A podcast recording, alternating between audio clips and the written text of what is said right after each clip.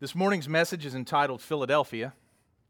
Uh, so we are going to be in Revelation chapter 3, verses 7 through 13 this morning. And I, uh, I believe that this is a fairly straightforward passage. Uh, but we are going to get into, uh, we're going to lean in to some of the future passages that are in Revelation. We're not going to read them, but we're going to kind of hint at them this morning about where we're going because uh, Jesus in this discourse measures, uh, m- mentions some things that are related to uh, what's going to be happening here pretty soon uh, in. Um, uh, in uh, Revelation, and so I'm excited about it. the to the Church of Philadelphia. Okay, so this discourse to the Church of Philadelphia is one of two passages that doesn't contain a negative uh, to the church. So if you if you read, read these seven churches, the majority of them are uh, are discourses that have sort of a, a positive front. They have an introduction, a positive front statement. There's a criticism, and then there is a solution, if you will, something that you can do in order to that the church can do that the church can do to solve the situation that it's in. Philadelphia, there is no criticism of the church. So let me just tell you a little bit about the church, then we're going to pray, and then we're going to dive right into this message. Uh, so the, the sermon title is entitled simply Philadelphia, the holy, true, and sovereign Savior. Now, the city of Philadelphia was, a, uh, was an important city during the first century. It was an important city. Not only was it an important city, it was a fairly, uh, it had a rich history. Of course, the name of Philadelphia stands for brotherly love right? And it still does to this day, even in the city uh, that is in Pennsylvania. But in AD 17, the city was destroyed by an earthquake, absolutely crumbled by an earthquake. Now, that plays a pivotal role to this morning's message. So I want you to remember that this, this city was clocked all the way down to the ground. I mean, just to, to, to, uh, to rubble at the end of the ground, to the bottom of the ground. And because of this, uh, it was had it had to be rebuilt, and it was rebuilt by the Romans, and there was a strong allegiance to the Roman occupation because they rebuilt the city. Now, folks, I don't know if you have ever been to a city that has been struck by an earthquake. I don't know if you've all ever had that opportunity. But a few years ago, when I flew to Haiti for that week long mission trip, of course, Haiti at that time uh, a few years before had been struck by an earthquake that killed thousands of people, thousands upon thousands of people. Um, they never found many of the people. Now, that was several years before we went to Haiti. When we arrived in Haiti, buildings were still in rubble. There was still wrought iron just twisted and curled everywhere. There were bricks everywhere. There were children on the side of the street who lost parents, and they are ba- basically now uh, stranded, if you will. They're, they're left to uh, serve on their own. In fact, some of these orphanages will, in Haiti, will drive by these places, by, drive through Haiti, drive through the streets of, of Haiti, and see some of these children on the side of the street, and they'll, they'll basically ask, do, do you have a family? Where is your family? And in some cases, the parents are dead.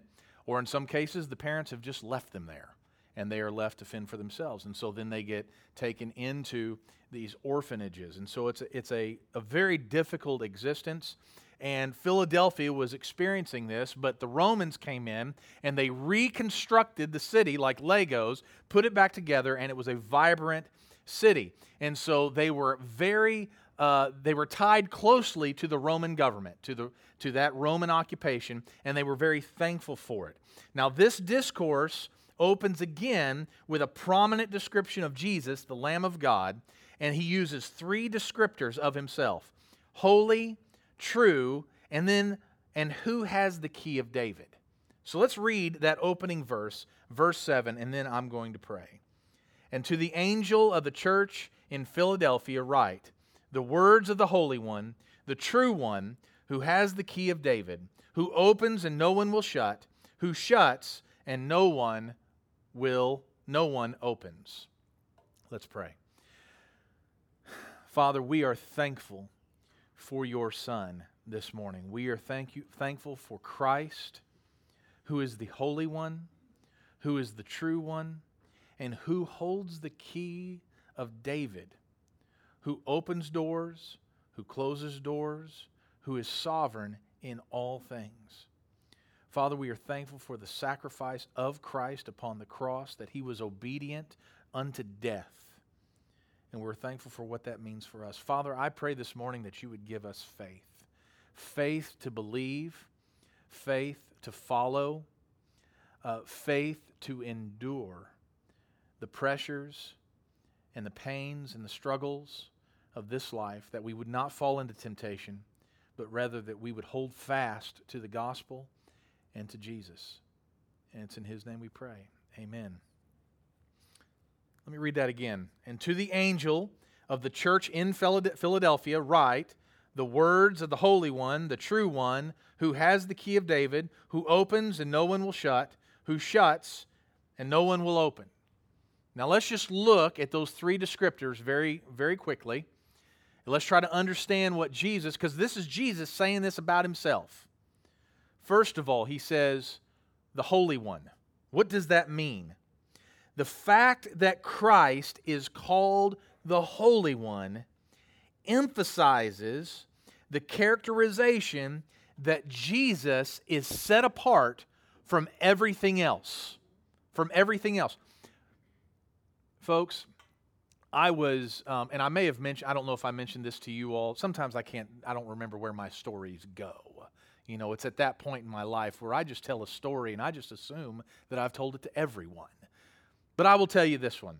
Uh, the university, or Harvard University uh, in Massachusetts, uh, was founded uh, very early in the birth of this country. It was actually founded in the 1600s and Harvard was founded as an institution, believe it or not, to train clergy. The Puritans who came over founded Harvard in order for them to, for their clergy they felt it was important that the clergy had an academic background that they had uh, that they were able to have logic and be able to understand things and to teach and learn and all these things so they founded harvard with an with a theological underpinning. That's a really important history of the univer- of Harvard University. I keep wanting to say the University of Harvard, of Harvard University.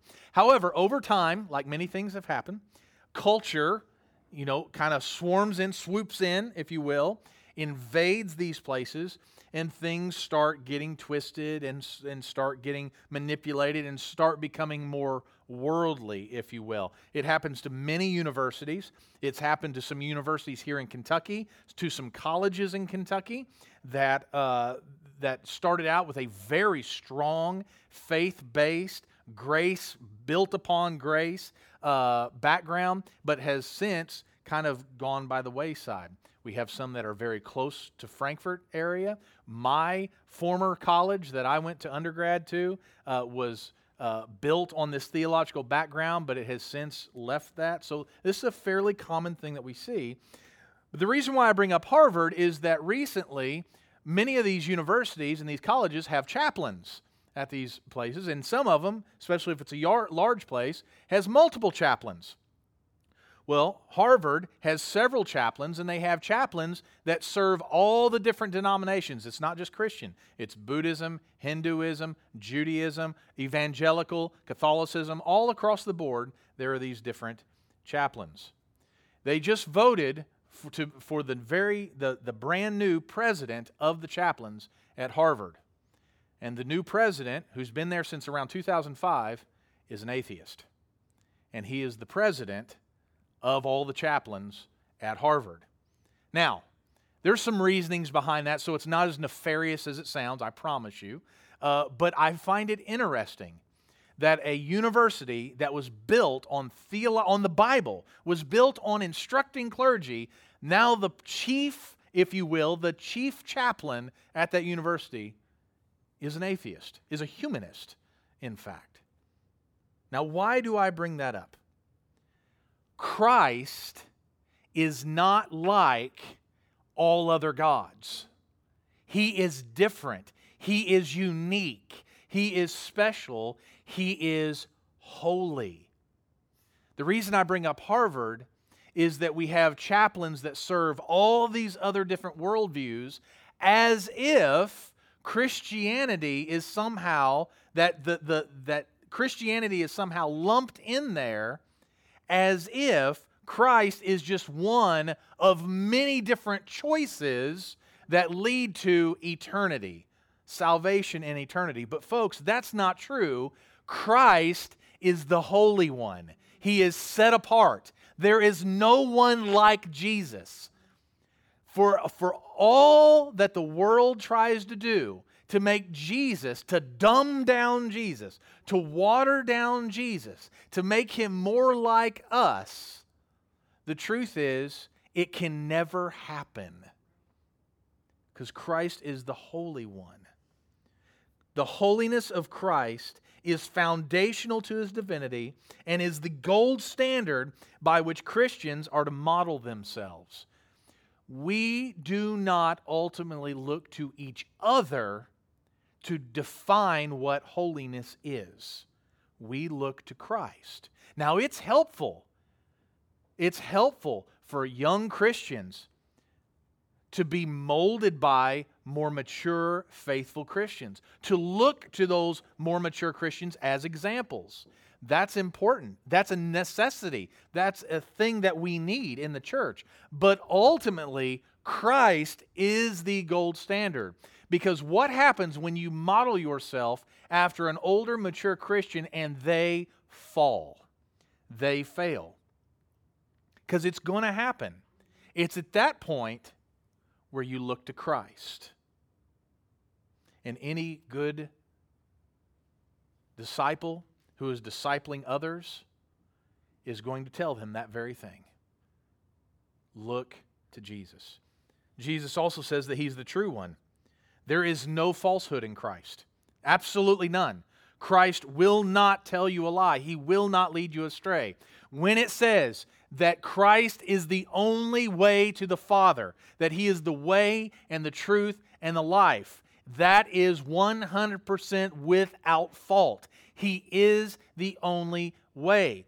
Our culture is looking for every other way to get to God except through Christ. Because when you go through Christ, there are expectations. There is an expectation that you will give yourself over to Christ, that your life is now His.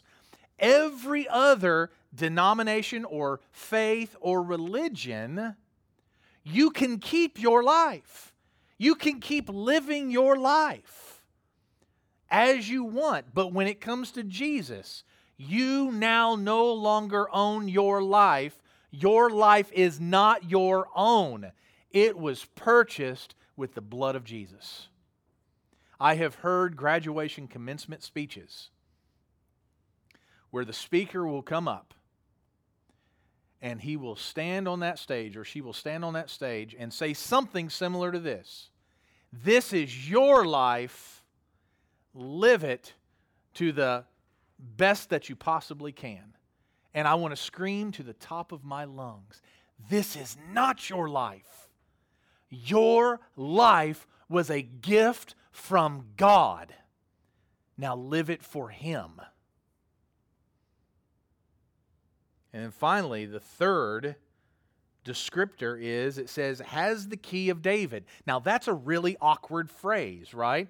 It says, it says here, the words of the Holy One, the true one, who has the key of David, who opens and no one will shut, who shuts and no one's opens, no one opens. Now that is a curious phrase. What does that mean? Ultimately, Jesus here is using messianic language. He's saying, I am the Messiah. I am the Messiah. And he's also saying that he controls the key of David who opens and shuts doors, which proclaims the sovereignty of Christ. If I could say it this way Who opens the door to salvation? Christ. Who shuts the door of salvation? Christ. He and He alone has the keys. Remember in John 10 7, Jesus says, So Jesus again said to them, speaking to the disciples, Truly, truly, I say to you, I am the door of the sheep. What does that mean? He doesn't say, I am a door, right? I am a door. He says, I am the door. There is only one door for these sheep to go through. And he opens it. And when it's closed, you're not opening it. You can go up and beat on that door as much as you can by your own works. You can say, Lord, look at all the things I've collected in my life. Open this door. And there is only one thing that will open that door, and it is the blood of Christ that is painted the top of that doorpost. That's it. That is the only thing that will let you in is the blood of Christ because he has the key to the door. In the Gospel of John, Jesus was telling his disciples this that he is the only way to salvation. The discourse in Revelation reminds us that Jesus holds the keys of salvation and condemnation. Let me be very clear about this. This is important many well meaning Christians will say Jesus saves, that God saves. But when it comes to condemnation, they will say, We send ourselves to hell. We send ourselves to hell by not believing. Folks, that's a really pretty painted picture that waters down the sovereignty of God. Christ opens doors and he shuts doors. Who has the power to send someone to hell? Folks, you do not have the power to send yourself to hell. You do not own that power. Satan does not own the power to send people to hell and to condemn. Satan can't do it. Satan does not hold the keys to hell. Christ does. So it's up to God whether the door is open whether the door is shut. And it is by faith that we are saved, not by works. Which leads us into the next point. I know your works. Revelation 3 8 through 9. I know your works. Behold, I have set before you an open door, which no one is able to shut. I love that you have but little, I know that you have but little power, and yet you have kept my word and have not denied my name. Can we just pause right there for a second? Let's just pause there before we go into the, the, the, verse 9. He says, I know your works. Behold, I have set before you an open door which no one is able to shut. When under extreme pressure to follow the culture or your unbelieving peers, it takes a supernatural faith to do what is right. It takes a supernatural faith. If you, let me just, if you are following Christ faithfully this morning in your life, if you are walking faithfully behind Him, that is not your faith that is allowing you to do that. That is a supernatural faith that God has blessed you with. A supernatural saving faith that allows you to follow the follow Christ and be with the bride of Christ. Because if it were not for that supernatural faith, we would cling to the culture. Why? Because it's the easiest thing in the world to do. It's just easier to be like the world. You don't get condemned by people, you don't get hated by people, you don't get maligned by people. Like Smyrna, there's no criticism for this church in Philadelphia because under the pressure to succumb to the patterns of culture, they have not denied the name of Jesus. I know your works. Behold, I have set before you an open door which no one is able to shut. I know that you have but little power, and yet you have kept my word and have not denied my name. What does it mean that they have de- not denied my name, denied the name of Jesus? We need to clarify this.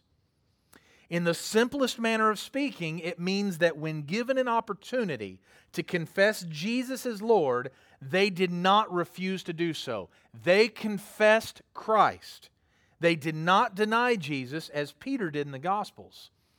But we should pause right there and go just a little bit further. Because not denying Jesus is more than a verbal agreement or an assent to Christ. When Jesus says, I know your works, it implies that they have kept true to Jesus, not just in word, but also in deed. It is possible to speak truthfully about Jesus in word, but your deeds deny Christ. It happens every day. Look at the percentages, the statistics of individuals who claim to be Christian. Folks, I challenge you in this way.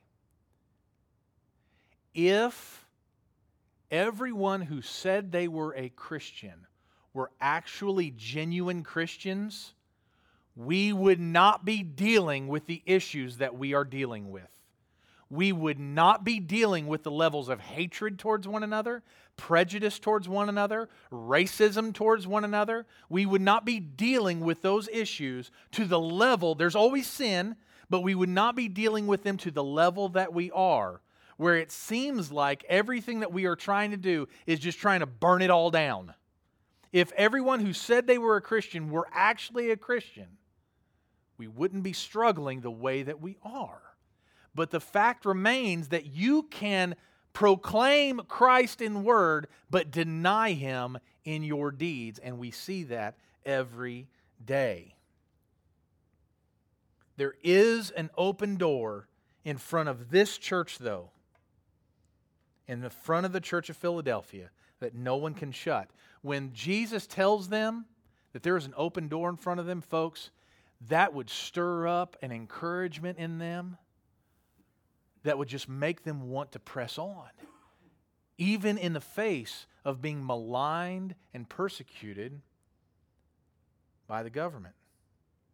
I know your works. Behold, I have set an open door, set before you an open door, which no one is able to shut. I know that you have but little power, and yet you have kept my word and have not denied my name. Behold, I will make those of the synagogue of Satan who say that they are Jews and are not, but lie.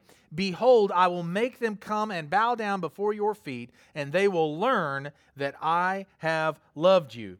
This is in contrast all right, the, the church of Philadelphia is in stark contrast to the unbelievers in that city. So, like the previous discourses, Jesus calls the people who are unbelievers a synagogue of Satan. May that never be named called of us.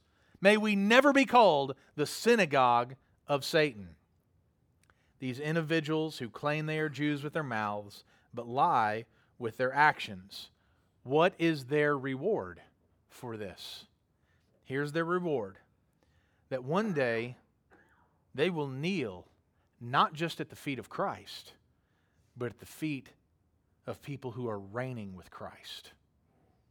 Imagine this right now that the oppressors will one day be subservient to those who call Jesus Lord. And he's encouraging them in this. He says, Listen, Wait just a little longer. I'm coming soon. These individuals who are persecuting you, who are oppressing you, who are holding you down, who are killing you, one day they are going to get theirs. You keep your eyes on Christ. One of the biggest distractions that we as the church can have is try to fight every battle that is actually the Lord's battle, not ours. There are some battles that we just need to leave to the Lord.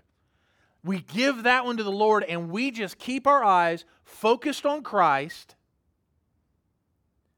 Because, folks, I'm going to tell you, that is hard enough in the culture that we are in, in the world that we are in, with the sin that is all around us, with the sin that we are tempted to.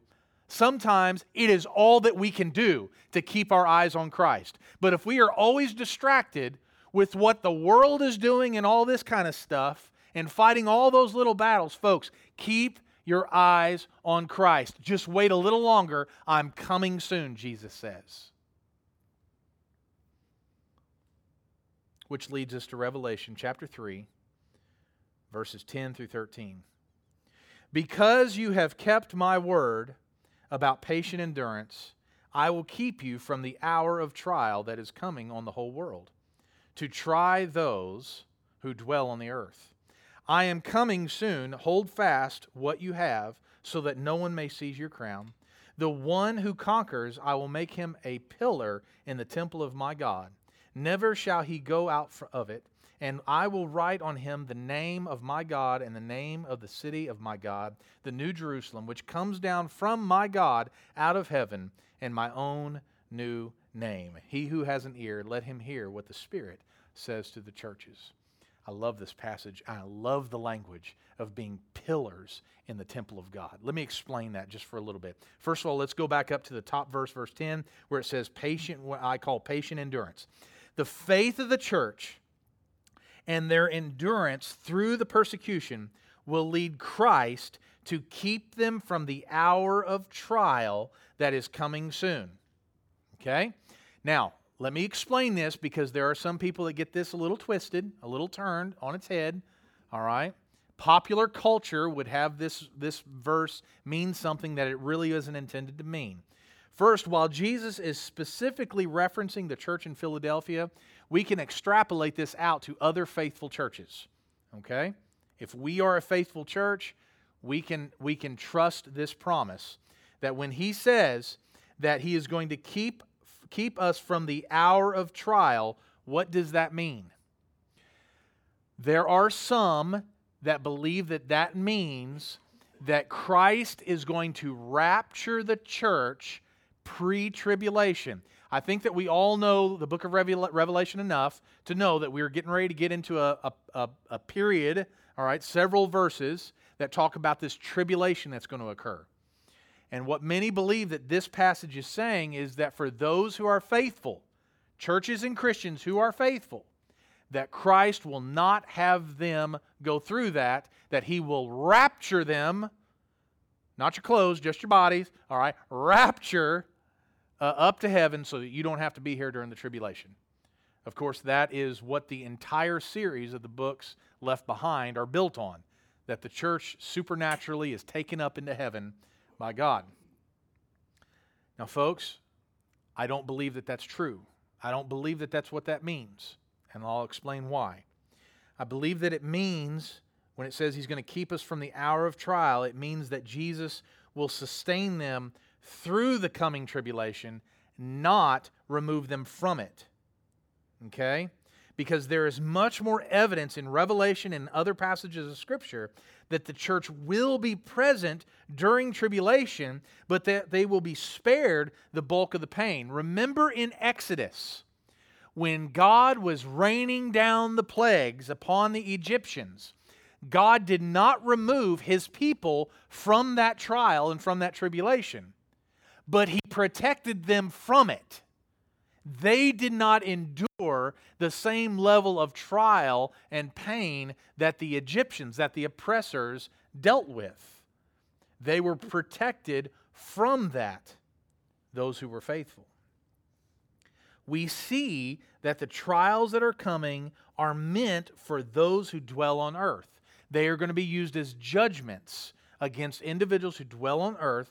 And throughout most of Revelation, that phrase, dwell on earth dwellers, if you will, implies unbelievers. That's what it means. So, this tribulation that is coming is a judgment upon unbelievers, not on Christians, not on the bride of Christ who remains faithful. These are on Christ, these are on unbelievers. And one of the reasons why I believe that is I believe that we are actually dealing with the tribulation as we speak. Okay? So I, for one, am not an individual who watches the news waiting for every single hammer to fall in the Middle East and every contract to be signed in the Middle East, expecting that that's another bowl, that's another cup, that's another whatever, that's another rider of the red horse or something like that. Those are all apocalyptic uh, that's all apocalyptic jargon to describe the tribulations that we are experiencing now in the church age. It says, hold fast. The second part of that passage. Jesus says, I am coming soon. And then he says, Hold fast to what you have so that no one may seize your crown. What does that mean? While you are enduring the persecution, while you are enduring the oppression, endure it by holding fast to Jesus and holding fast to the gospel. He's just saying, don't fall prey to the world. Don't fall prey to what the world is going to do to you. Keep the gospel and hold fast to Jesus. It's an encouragement to remain faithful. And those who prove to, un, to be unfaithful will lose their metaphorical crown. They'll lose it. And then he says, To the one who conquers. The one who conquers, I will make him a pillar in the temple of God. Never shall he go out of it. And I will write on him the name of my God and the name of the city, my God, the new Jerusalem, which comes down from my God out of heaven, and my own new name. He who has an ear, let him hear what the Spirit says to the churches. I want to spend the rest of the message explaining that little piece right there. Because there are individuals that, and we're going to be talking about this more in depth later on, that believes that there is going to be a literal new city, a new Jerusalem with a new temple and new construction, and that we are going to inhabit that, and it's going to be a perfect city that's a perfect cube and all of that. Sounds really nice. It sounds really neat. Lots of Hollywood movies could be made out of that description. Folks, that's not what's happening here. Let me explain. To the one who conquers, I will make him a pillar in the temple of my God. Now, what is a pillar? A pillar is a large post, if you will, that holds things up. It's substantial. It's meant it's a structural thing. It's a load-bearing pillar, if you will. Well, folks, if we take this temple of God literally, it means that we are literally going to be marble pillars. Well, that can't be what that means, right? Think back to what the church in Philadelphia dealt with. The church crumbled under the earthquake.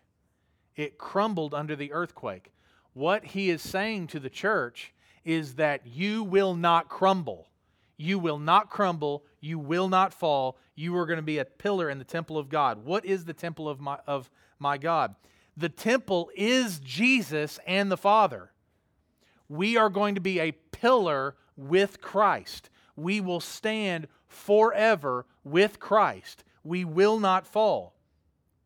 I will make him a pillar in the temple of my God, meaning we will stand with God for all eternity. Never shall he go out of it. You're never going to be kicked out of God. When you are with Christ, you will not be removed. When you put a pillar up to hold everything up, you can't move that pillar, right?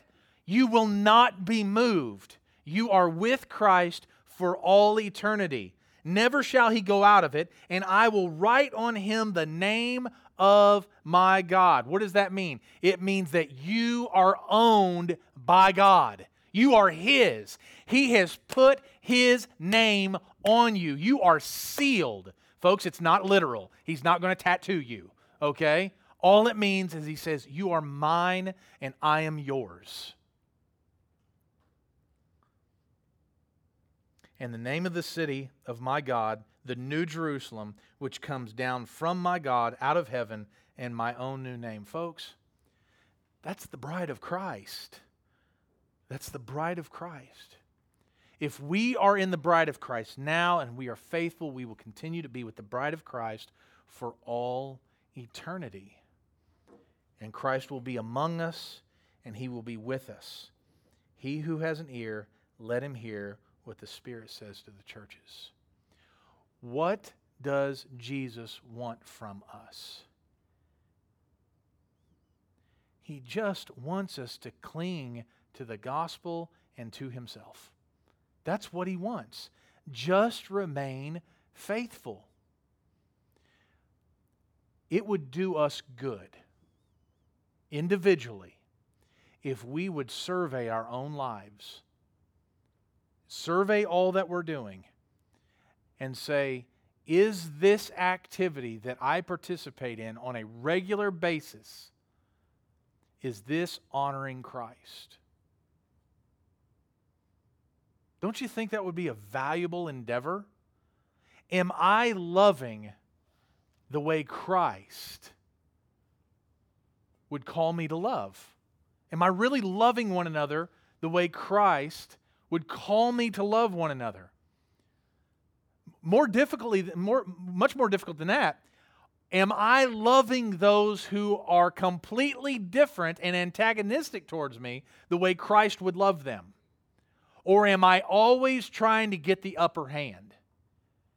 I'm just going to tell you, in the world of social media, everyone is really brave. And the truth is, is that many people who you meet face to face, who are wonderful people, turn into jerks as soon as they turn on Facebook or Twitter.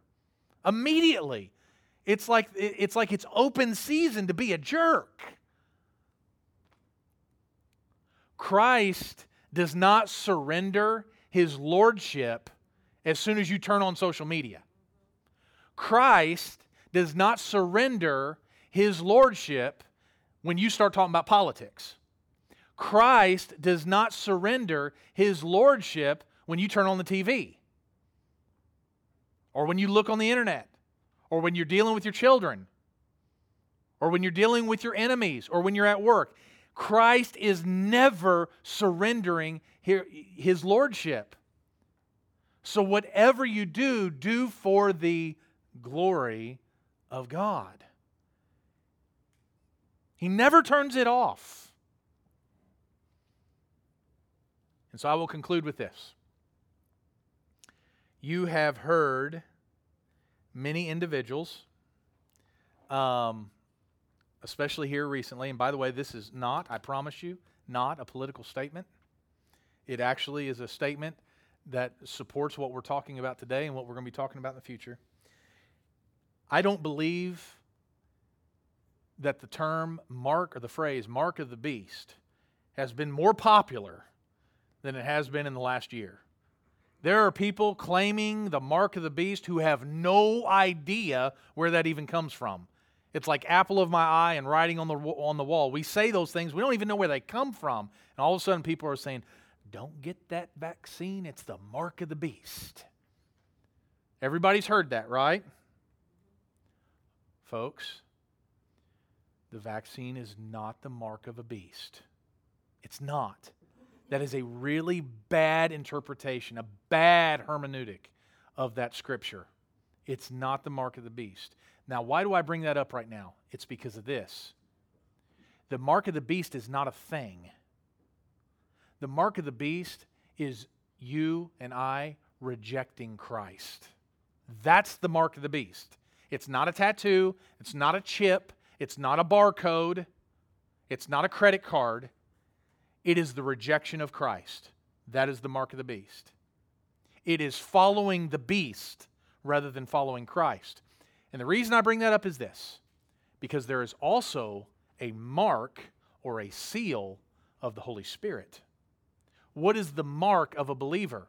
If the mark of the beast is rejecting Christ and following, following the ways of the world, then what is the mark of the believer?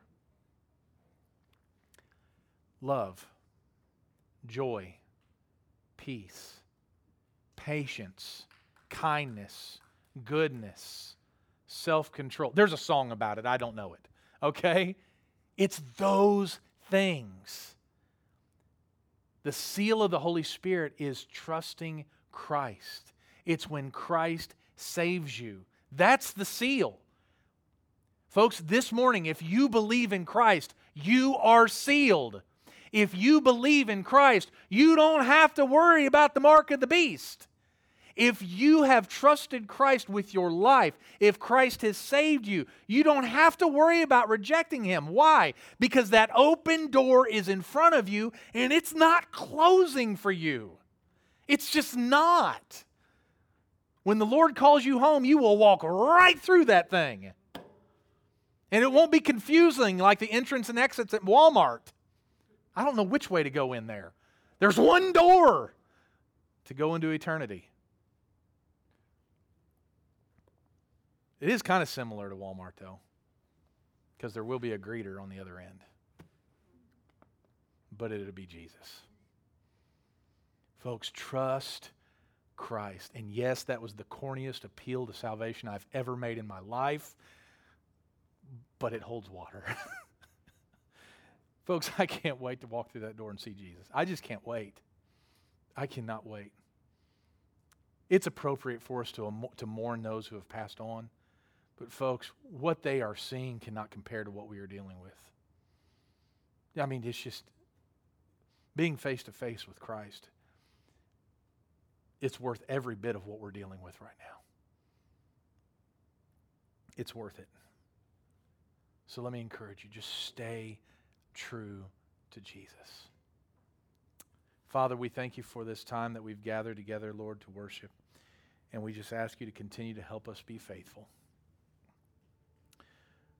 Father, I pray that we would not forsake the gospel, that we would not forsake the work of Christ, and that we would not forsake the cross, but that we would boast in the cross, and that even through our trials and the tribulations and the struggles that lie ahead, we would remain true. Father, pray, I pray that we would be models of love and joy and peace and kindness and goodness and self control, those marks of a believer that are only possible through the supernatural faith that you have gifted us with. Help us to keep that, hold fast to it, and remain faithful. Lord, we love you, and it's in Jesus' name we pray. Amen.